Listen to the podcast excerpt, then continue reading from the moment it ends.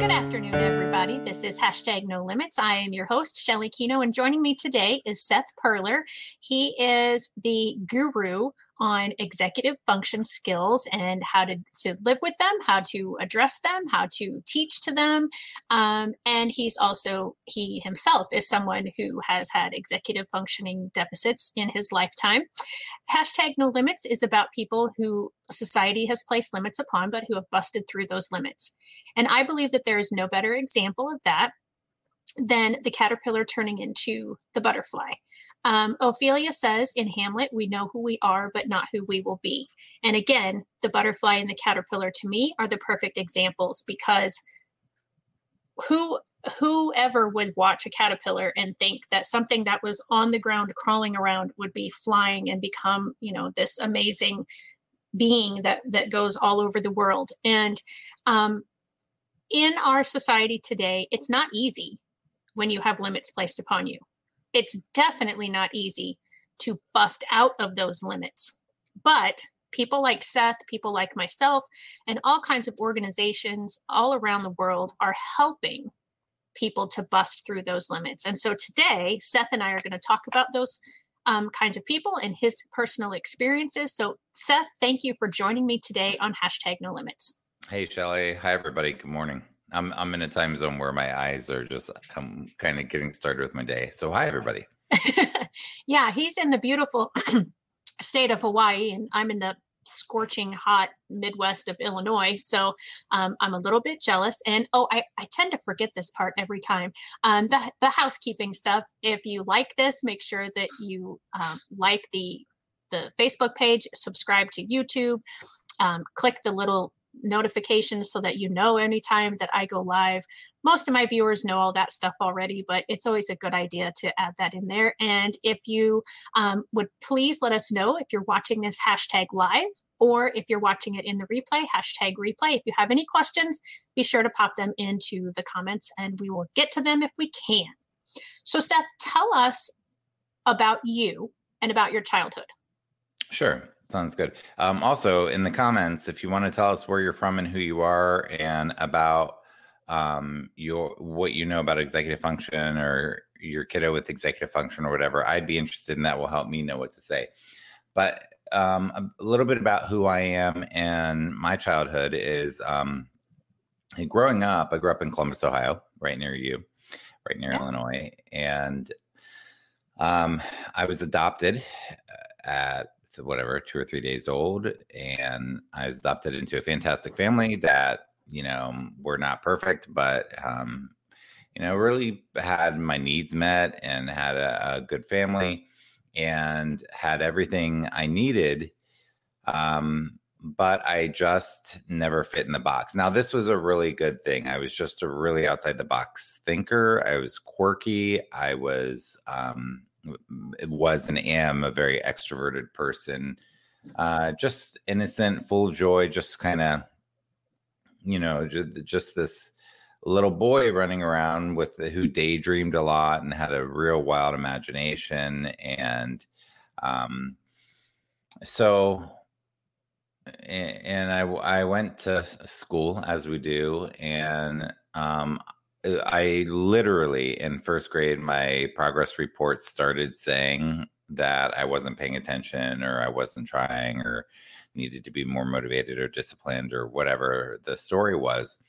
But what happened was for me was that I, I really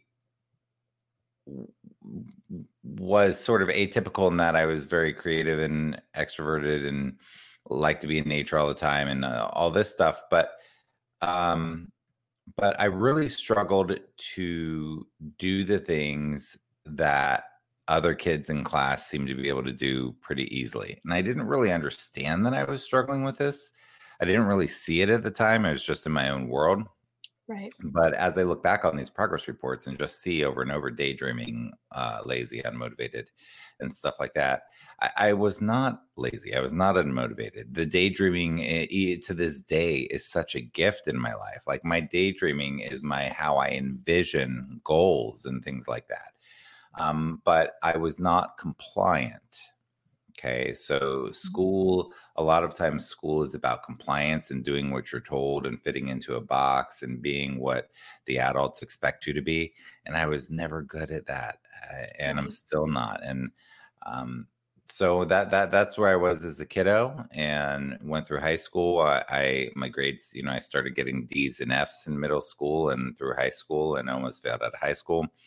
I got into college on a probation. Really, you know, I could barely fill out the college application. So, in getting in on probation, um, was because my grades were so low, my test scores were high, and and then I failed out of college.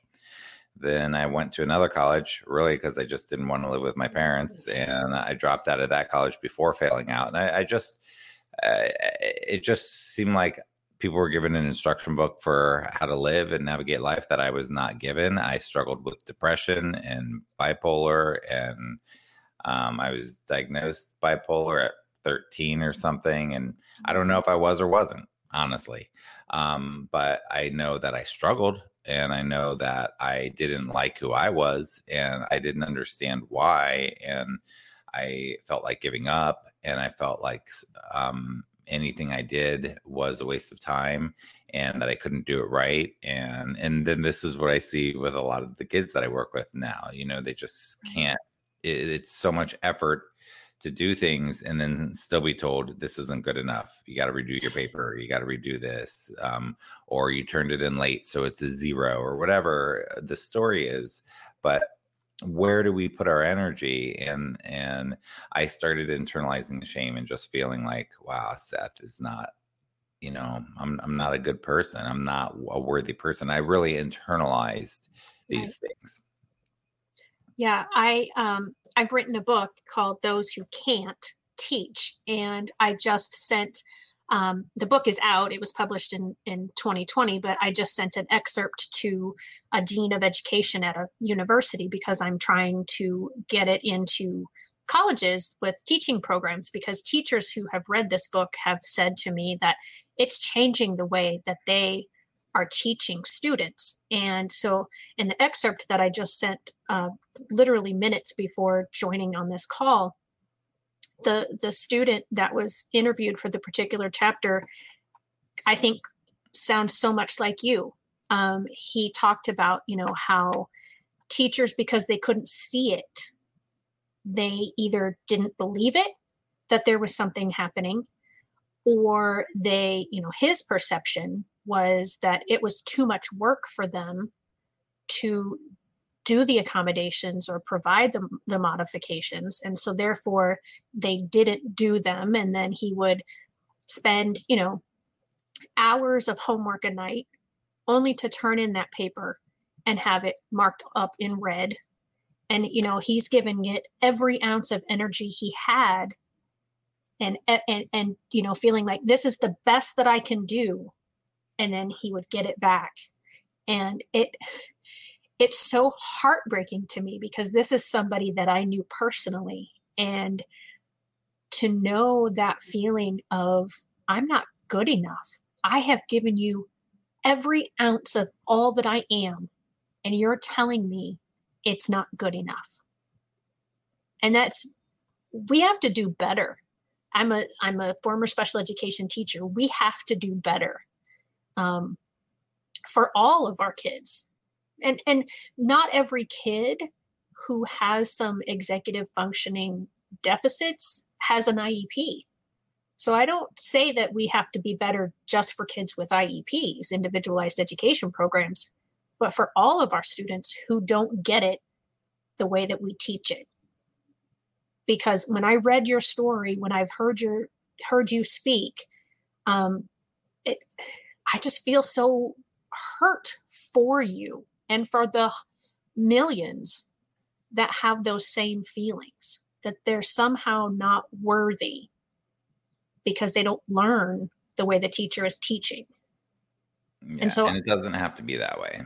No, it doesn't. And as and as a teacher, I apologize to you because I you know, I mean, I don't I wasn't your teacher obviously, but I still because it's my profession and, and uh, my career that I loved, you know, I, I just feel like we we owe a big apology to grown-ups and current students still.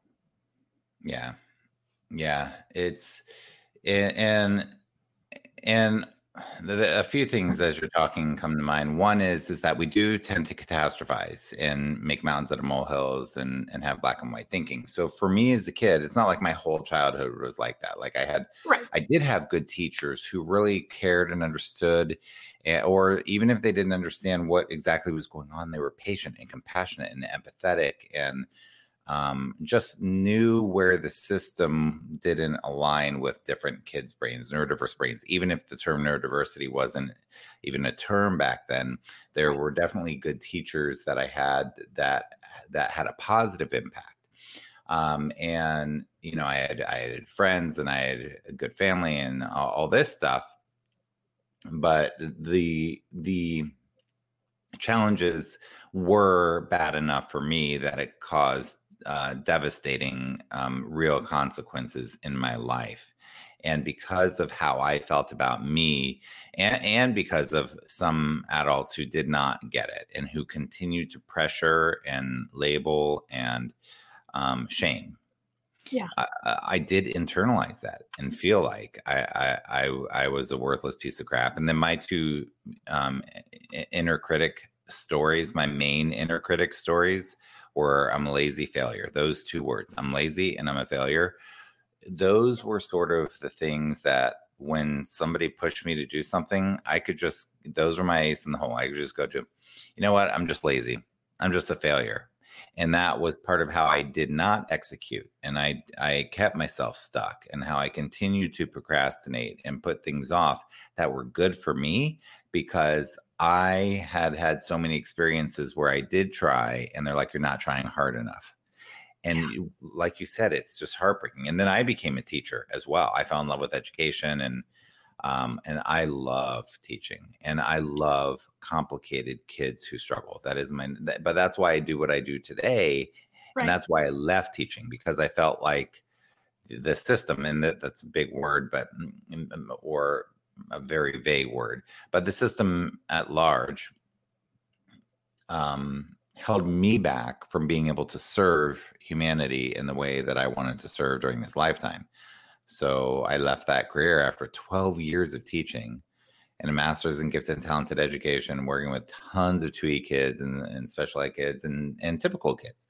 And um, and started what I do now, which is really focusing on these kids who struggle with executive function stuff, because I know they do not, and I see in my practice, they do not have to live feeling that way. I, I and I want things to change, and they can change. Schools don't have to be the way they are. There are powers out there that want them to continue to stay how they are, and because they're not interested in what kids or human beings need, but they're you know there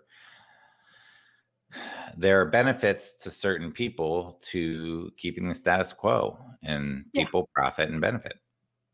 And yeah. i'm not saying and i don't want to get into like a bunch of like you know conspiracy theories yeah no. like but the simple fact is is that profits are made by people who benefit from things staying status quo yeah. So you mentioned 2E. So I just want you to explain that for anybody who may not know what 2E means. Yeah, yeah. So 2E is uh, so in the uh, are most of the people watching parents? Um that parents seems to be the majority of the demographic, but I do have some who who are not parents or who are parents but not parents of someone who was in special education. Well, it's important for everybody, I think, to know what 2E is. Yeah and I'll explain why. But 2E, in the education world, there's a word called exceptional or exceptionalities. Now, a special ed kid. Now, d- d- you use whatever terms you want. I don't know, but but for lack of a better word, so everybody can understand, a kid in special ed, labeled as special ed, has challenges has learning challenges, but they may have other, other challenges besides learning challenges. But typically speaking, we have kids with learning challenges. Some, for some reason, they're struggling to learn certain things. That's an exceptionality. they have an exceptional need that is not met within the typical classroom setting.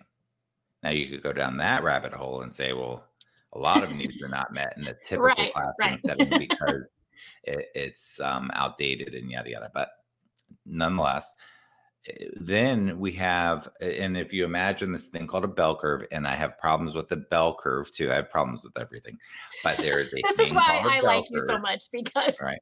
there's Well, we have these things like a bell curve.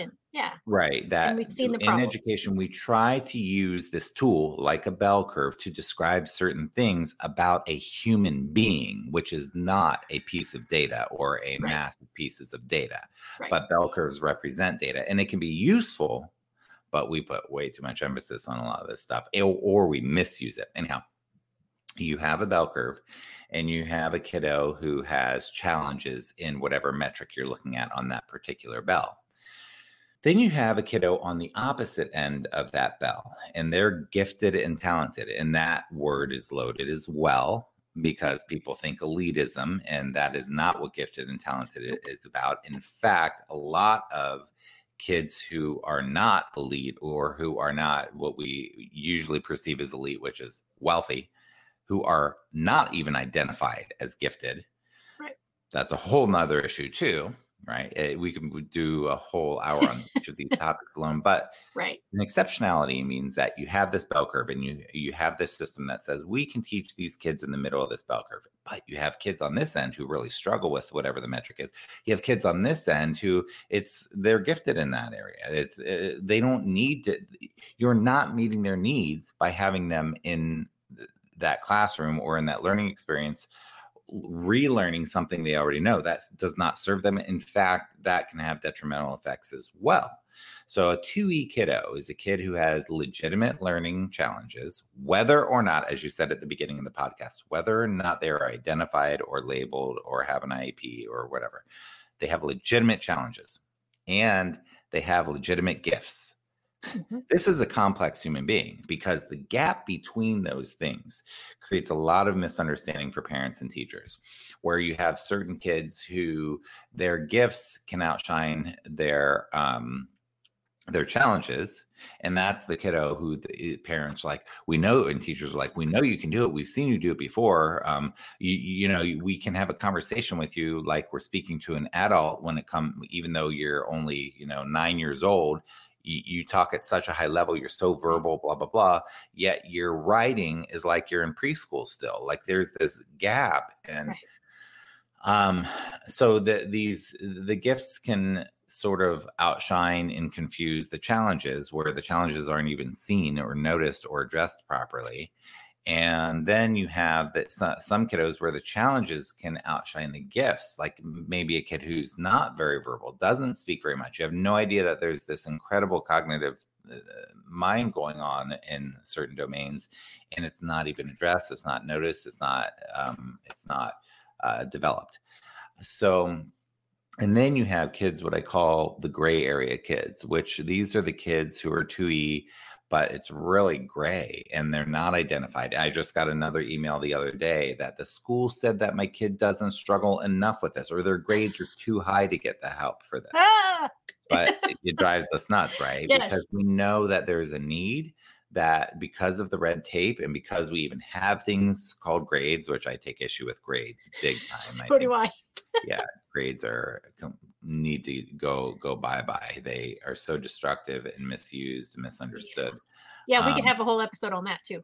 Mhm. And for those of you that are asked the question, I've heard a million times. Well, then how are we going to know? Blah blah blah. Well, there. Are, uh, just let me tell you, there are other ways to know. Yeah. You know, you don't look at your friendships and grade them. There are other metrics and discussions you have in your own mind about the success or lack of success of your friendships or relationships in your life. They're not Right. great. Yeah. So basically, that's called um, authentic assessment. You have uh, more authentic ways of assessing something. That's a very simplistic view. Again, that's something we can go on for Yeah. hours. But that's what 2E is. So it's important to understand what 2E kids are, even if your kid is not 2E, because everything is on spectrums and when you understand that and you then you understand that the bell curve is really a whole entire 3d bell and there are many many many metrics that are not measured and there's a saying that says not everything that is measured matters and not everything that eh, matters is measured and there are so many ways to look at your kid. And the gist really is this your kid's going to be an asynchronous learner. They're going to learn at different paces in different contexts and with different teachers and different, uh, they're going to appear in different learning experiences, ways that they take in the information. But what you want to do as a parent or a teacher ultimately is you want to differentiate. It sounds so simple because in the teaching world, that word is thrown around all the time. Yeah. But you want to differentiate for that human being so that they can get the most out of whatever the given content is so that they can build skills to have a good life yeah so that's and when when you talk about those teeny you know what 2% or less are those extreme ends the on the bell curve uh-huh. we do we tend to focus on the side where the child has obvious struggles in learning but so often we don't address those kids who are on the really high end and you know of they don't necessarily have struggles or which you know you heard me groan when you said it well they don't struggle enough or mm-hmm. their grades are too high i've had that happen so many times when mm-hmm. people have contacted me to help out with their situation and they said the school is saying that well my child is gifted so they don't need special education mm-hmm. Well, no, that does fall under the special education concept. And they should still be getting specially designed instruction, which is that whole idea of special education, mm-hmm. because teaching to that what 68% i think is the part that falls like in the big arc of the the bell curve we're missing 32% of our kids so yeah there's there's so much that that can be done differently. Um, there's there's a saying in the special education world that says best practice for special education is best practice for everyone. There's a saying in the gifted world that says best practice for gifted is best practice for everyone. What that saying really means or implies, or what I take from it is that what those teachers are saying is is that the best practice for either of those kids is what you said earlier an iep type thing and there are different words alp and whatever mm-hmm. but what those the word in ilp that's important is individualized uh, differentiated customized personalized tailored we want something for us and uh, as an example i'm in a a bed store yesterday, just to give a very, very, very practical example.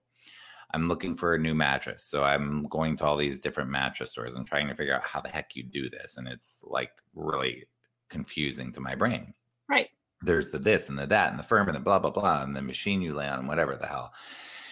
And I go in yesterday and the guy asks me, you know, he's trying to ask me what I need or yada, yada. And I'm like, what I need is some space to let me walk around the stupid store and and not be bugged by you. And I didn't say it like that.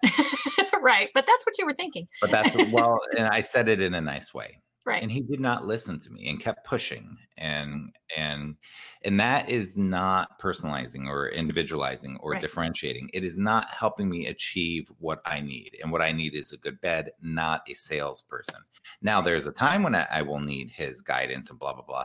But he is like the teacher who just doesn't listen yeah you know just isn't listening just is so stuck and and I'm not. I mean, this guy's just doing his job, whatever. Right. But right. But the it is a real life example of what we're trying to do for these kids. It what you said earlier. It about what the kids said it, it, that you interviewed is that it takes a lot of time and energy. It's hard work to differentiate. Yeah to yeah. get to know the kids. And we do not support teachers to give them the time, the resources, the money, just the pay for the energy exchange that we expect from them, the right. class sizes. We do not, the training, we do not give teachers what they need nope. to be able to meet the needs of all the kids we throw at them. And yeah. then they have them for 180 days. They're gone from their life and they got a new batch of them. Like, yeah what in the I world was- are we doing? I was Um, so fortunate as a special education teacher, and and every family that is in my book is a family that I'm either related to or they're friends of mine or I taught them.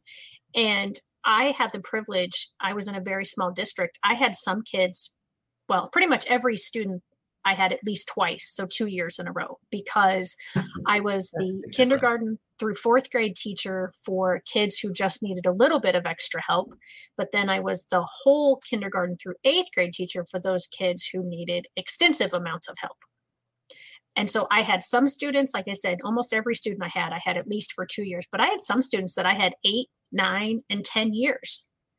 And I don't know that that's best either, but I could, I was that thread, you know, along with the parents of, I know where they started, I know where they are today, and we want to keep that going forward. Yes, they're still not 100% on level with their peers in academics or behavior or socialization or whatever it is, but they're so much farther than they were. Right. and yeah to be to be invested for a child's full lifetime. I mean everything we do in general education is preparing kids for further education employment and independent living. We had to specify that that's what we're doing in special education that's part of what it says in the law because we were getting too many people who were just well i only have them for this year and i don't care what they not that they don't care I, I don't have to worry about what happens at home or what worry about how they're going to be next year. I just have to get them through this year. And I'm so thankful that they added that in there. And it's something that I push a lot with my families when I'm at meetings with them is telling the teachers, you're not just in it for this year.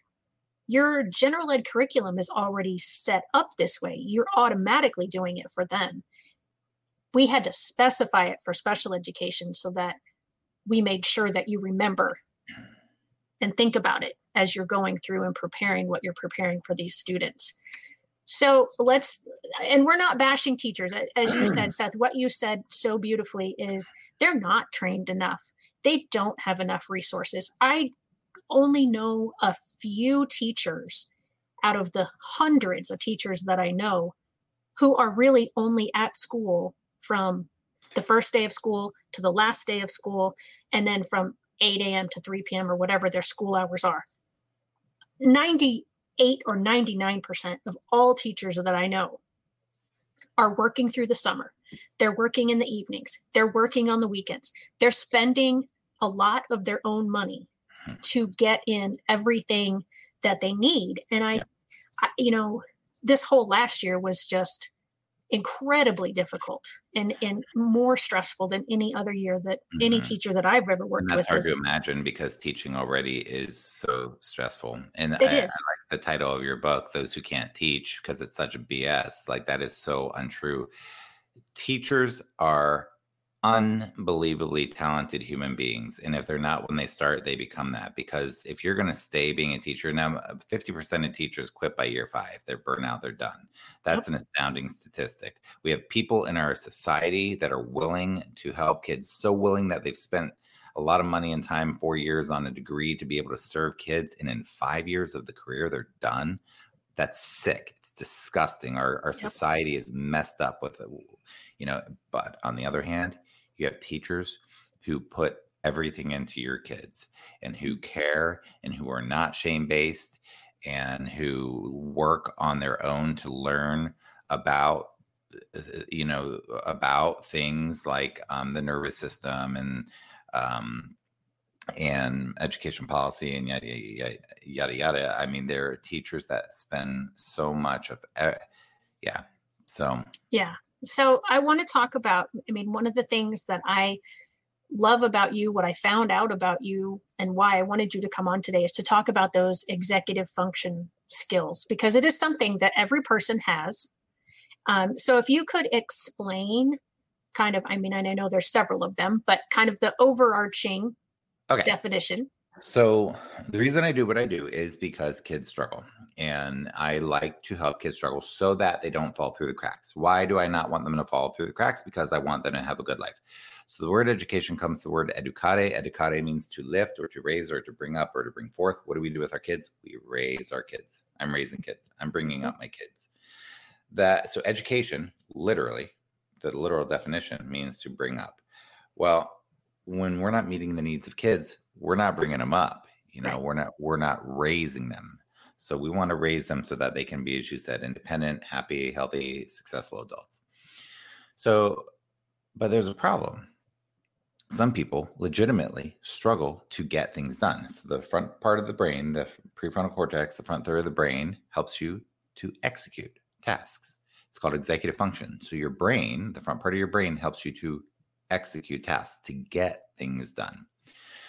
So, um, when we have to get something done, like homework, chores, responsibilities, getting a driver's license, doing the uh, a college application, um, putting your toys away, it doesn't matter what age the kiddo is. When something has to be done that's actually important for life, cleaning your dishes, um, doing laundry, put, putting, uh, you know, reading a book and being focused enough to read anything that needs to be done requires executive function.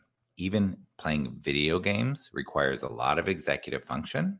If you notice, when a kid's playing video games or doing social media or is on whatever technology things they like, they execute on that very, very well. Why? Even if they struggle with executive function, because they practiced it. Like, what are the things that have worked in that context that they're not doing when it comes to their schoolwork or the responsibilities? But so, executive function uh, is developmental. So, the brain is developing, and the brain develops from the back forward. So, the front part of the brain continues to develop until your kiddo is 25 or 30 years old. But what's happening is, in the world right now, we expect them to do so much and it's really unreasonable. Like, imagine if you had to work all day long and then come home. And, well, this is what teachers do, but imagine at your job you had to work all day and then come home and work on work at night. That's what homework is, and there's hardly any evidence that shows that homework really does any good. I think there's a time and a place for some homework, but most of it is busy work or whatever. Then when you have a kiddo who has attentional difficulties and they're doing homework and it takes them longer than everyone else, or they're just not doing it or whatever, but executive function has to do with anything that helps you to execute a task. So let's take one task. Let's say you have to write uh, an essay.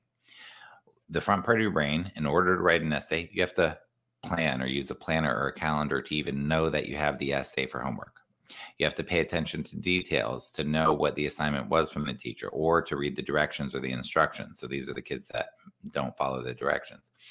You have to focus and concentrate and pay attention so that you can do that write that essay and not be distracted by other things. You have to use inhibition, which means inhibiting impulses, or impulsivity is the opposite.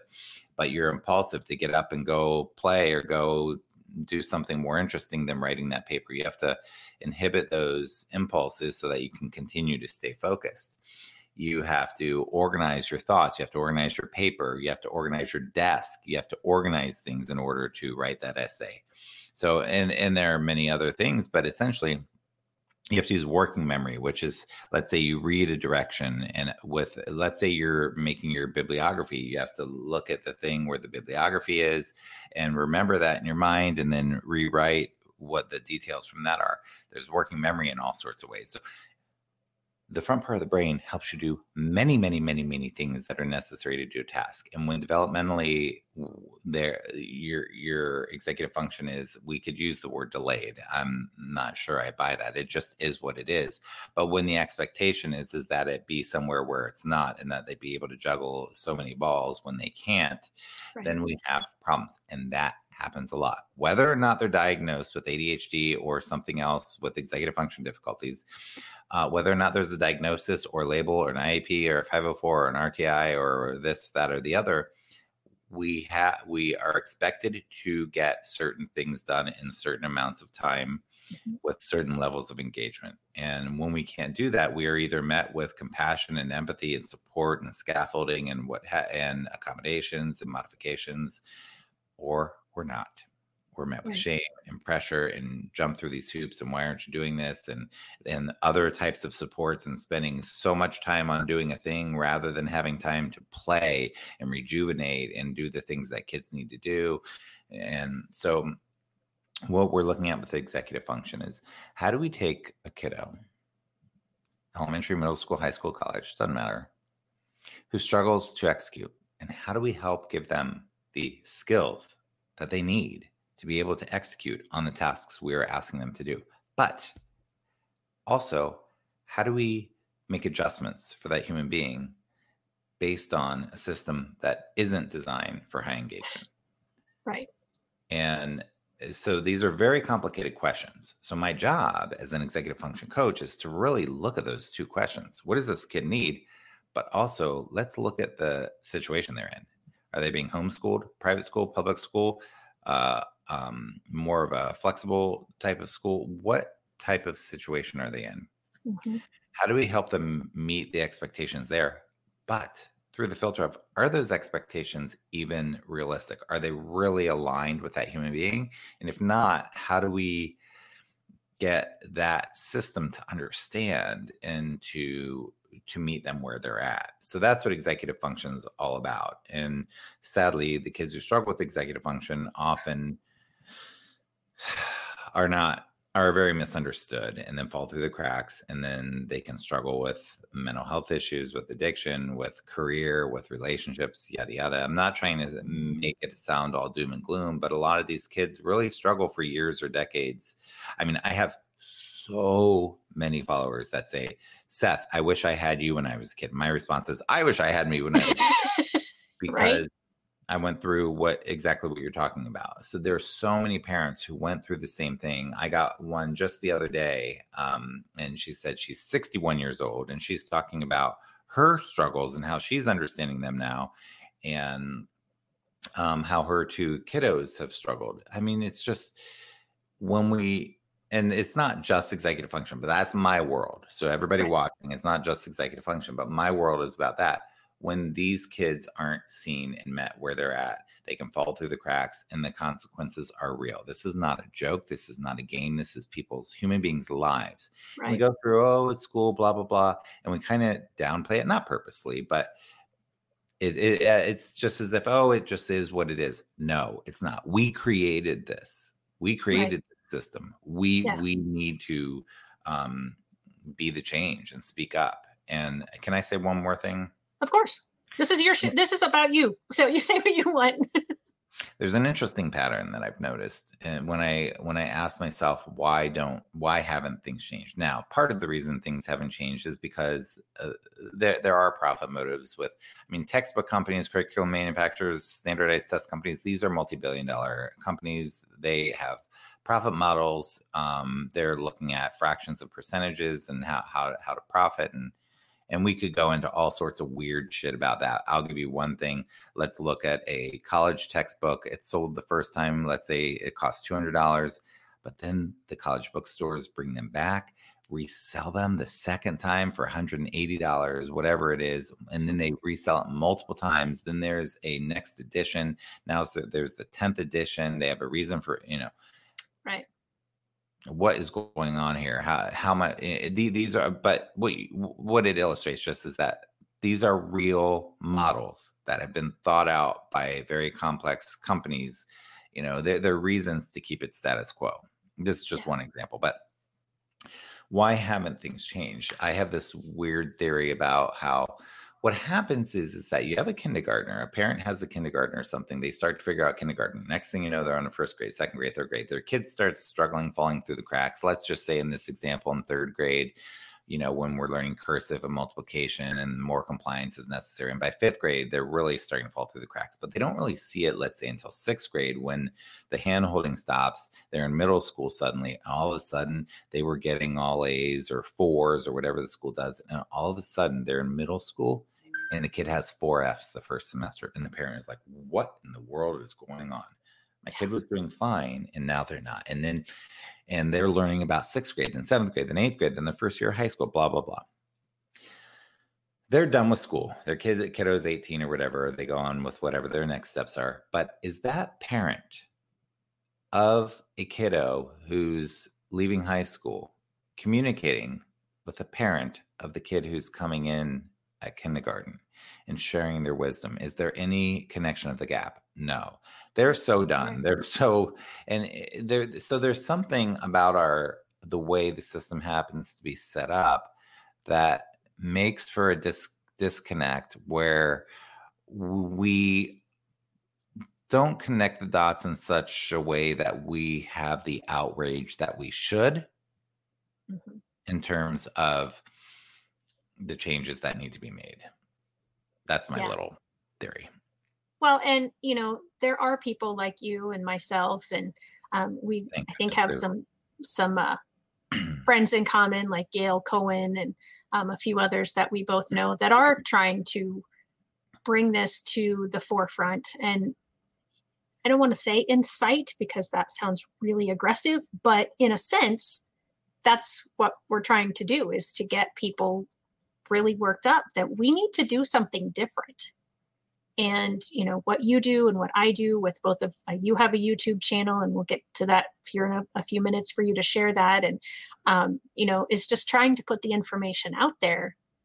And and we're not saying that the entire system needs to be redone but it definitely needs to have some eyes looking on it and some people who will look at the science you know i mean you and I can't be the only two people that read the information about the fact that homework doesn't have a ton of benefits.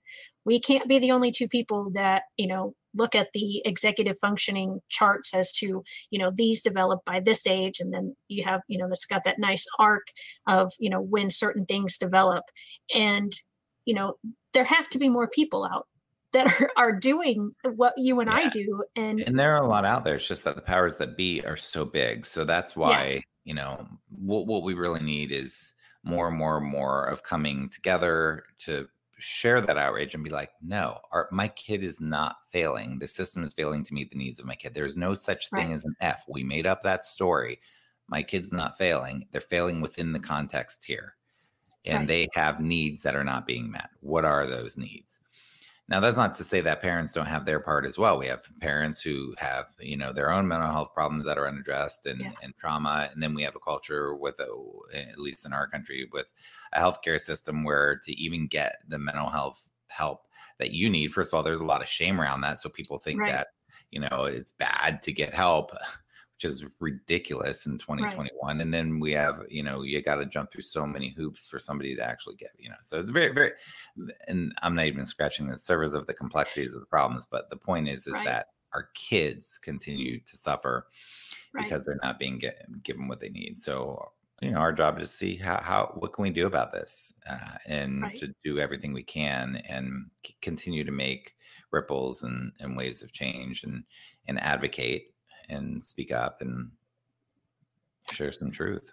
Yeah, absolutely. So I mentioned your YouTube channel and I know you have a website. Do you want to share those and talk about those a little bit about some of the different ways that you help families and how they yeah, can find can you? Figure and... out how to do the screen share.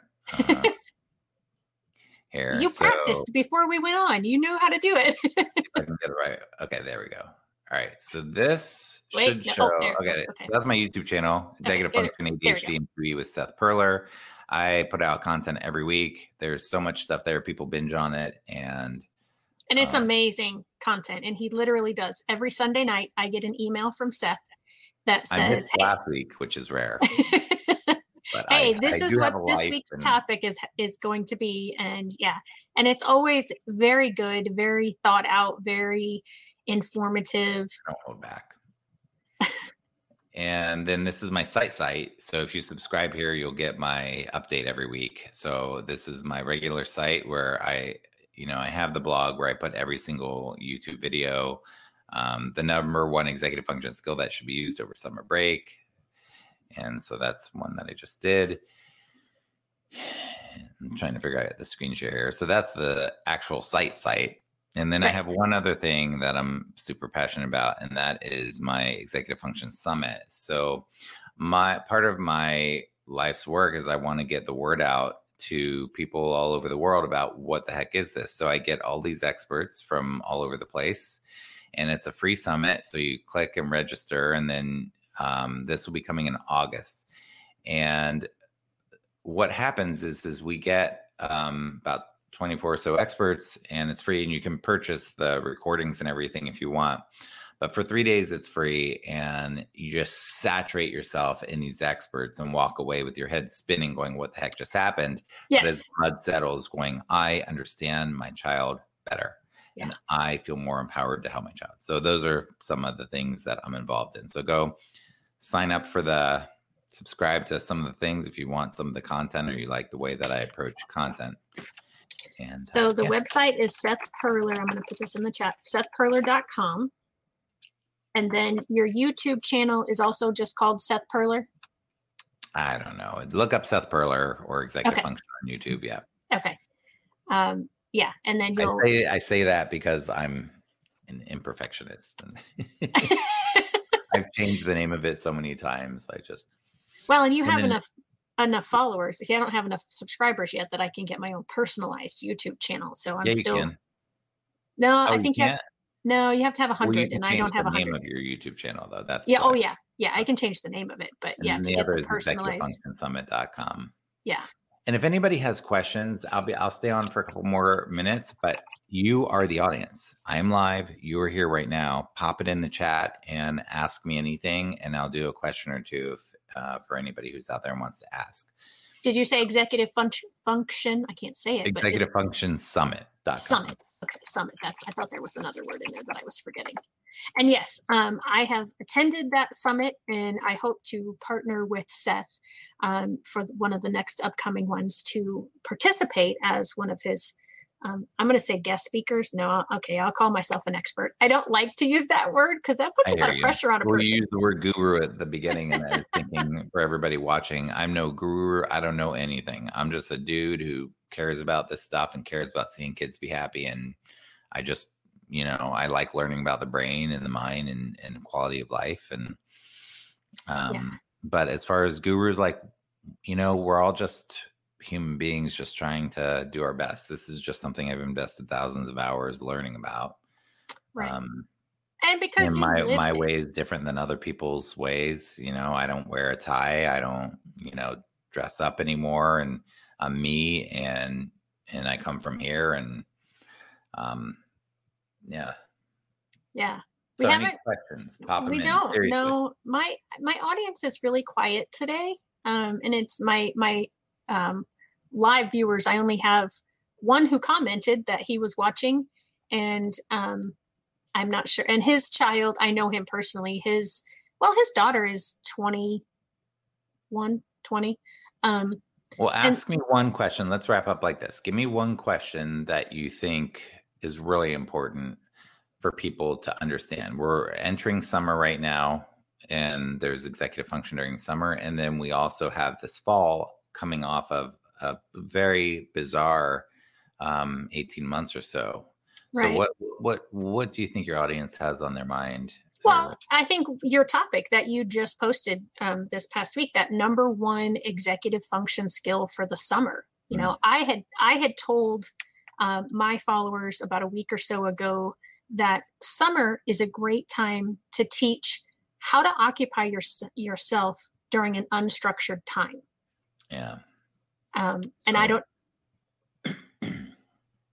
so I don't know if that's the same as yeah, you know. Yeah. Well, it is. uh, Okay. So the kids, oh my gosh, a- after this past year, they need no structure. They need it Mhm. so bad, so bad, Mhm. but they also need structure. Right. So that's what I think I want parents and teachers to walk away with is there's a balance. They need way, way, way, way, way less structure than during the school year, but Mhm. they don't need zero structure. They need Right. a, a regular bedtime, even high school kids. Sorry. Um, Even but they do, adults. because it will impact their mental health Mhm. it will i- impact their mood it will impact their decision making uh, it will impact their executive function they need a regular bedtime they need so there are certain things to uh, certain structures to have in place So you do want to can you do want to have certain structures and not just squander the summer. This is a gift. It's a it's a time where you can say, "Wow, what do my kids need?" Now, I say the number one thing is planning. So you, we make plans. So even if it's unstructured, use the word plan mm-hmm. because there are plans. So your kiddo is leaving the house and you go, whoa, whoa, whoa, whoa, whoa, where are you going? Just change the words. Whoa, whoa, whoa, whoa, whoa. What's your plan? Mm-hmm.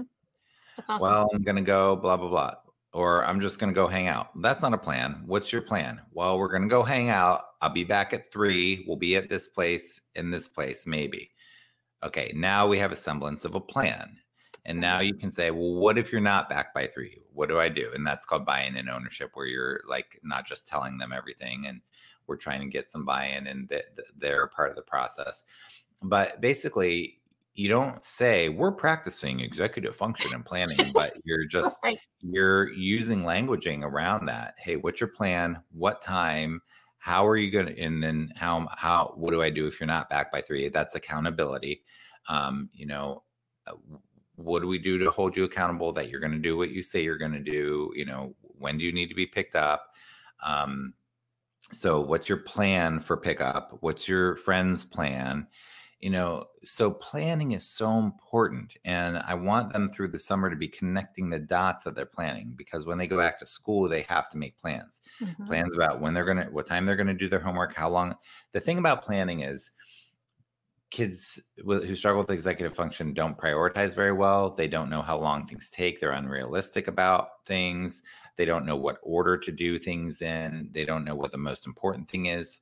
All of these things are parts of planning that you can just be using because they're doing them anyway, but you're bringing them to the conscious mind. You're bringing them uh, mindfully in a way where your kid is aware of it and you're making plans. They can be a weekly plan, plans for camp, plans for the day, plans for the evening, plans for the whole summer. What do you plan to do this summer?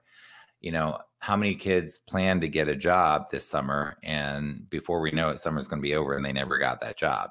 Right. So there's a lot of planning skills that are involved in these things. So plan. The other thing I think for summer too is organizing and doing micro projects and decluttering and minimizing and downsizing. Kids have so much clutter and doing little micro projects throughout the summer again don't let the summer go by and then you know their stuff just piles and piles and piles like use the summer to work through that. That helps them get ready to organize their folders and their papers and their binders and their online world and all this and their locker and their desk and all this stuff. So that little bit of organization and decluttering throughout the summer, and I'm not just saying one day this summer, I'm saying micro things speckled right. throughout. So I want to see people planning and organizing and just doing sort of executive function things speckled throughout the entire summer um, and they should continue to do their chores and responsibilities, or stewardship is the word I like for that. But where they pull their weight and they don't just like leave a mess in the house, but you know, you can clean up after them and argue with them or yell at them or give them allowance or whatever. But uh, whatever's going on in your house, you want a kid who becomes an adult who is responsible and can live an adult life. So we got to look at where we're enabling and rescuing and doing too much and where we're not doing enough and sort of find that balance between the uh, and now I'll go back to the beginning. There the freedom ain't free thing that there is structure. There has to be some structure, but we sort of want to have the least there's a thing in business called minimum viable product. We sort of want the minimum amount of structure, but we want the structure we need. So really think through what structures do we want to implement and how can we do that and how can we do the stuff we're doing anyway, but put a spin on it so that it's connecting dots to help yeah, them. and that fall. is such an awesome example um, because I think about so many parents, and I certainly ran into this as a special education teacher, especially as I talked about those kids who had more extensive needs that I had longer periods of time. We need to give kids the time to make a mistake. And by mistake, I just sometimes mean they just don't do it the way that we do it.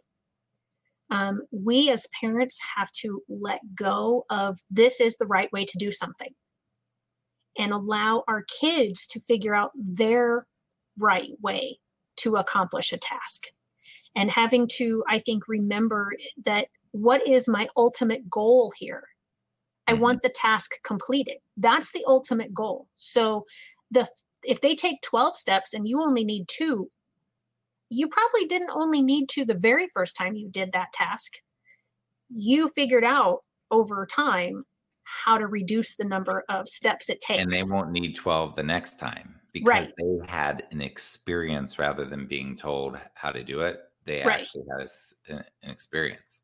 right and and giving that amount of time i know you know last year was a great pause because we were given that gift of time of okay you can't go anywhere now so you're not racing off to the next event so you had the time to actually allow the, the child to do some of those things and practice some of those skills. And now unfortunately it seems like people are back into that running on the on the hamster wheel of we're got to constantly go constantly go constantly go. And and i th- i'm afraid that we're going to lose that idea of it's okay if it takes them a little bit of time. Because as you mentioned we're trying to get them to be adults that are productive members of society and if we're always doing stuff for them because it's faster or it's easier for us we're setting them up for failure in the future. Yeah, they're not having the learning experience. And this fall, I'm I'm I have similar concerns. So parents out there, teachers are going to be having a lot of pressure from their administrators and districts to get back to status quo. We're not there. We're not even No. close. Nope. There's very complex problems that are going to arise this fall.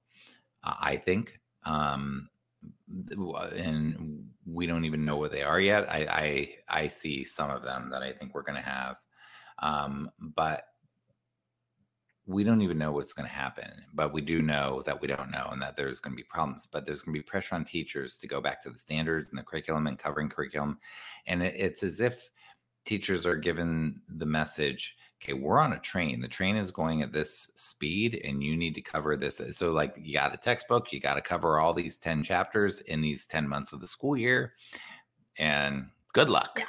Mhm. and figure it out and we're not going to give you any more resources or any more time because that's impossible and we're not going to give you less students and we're not going to give you more money Right.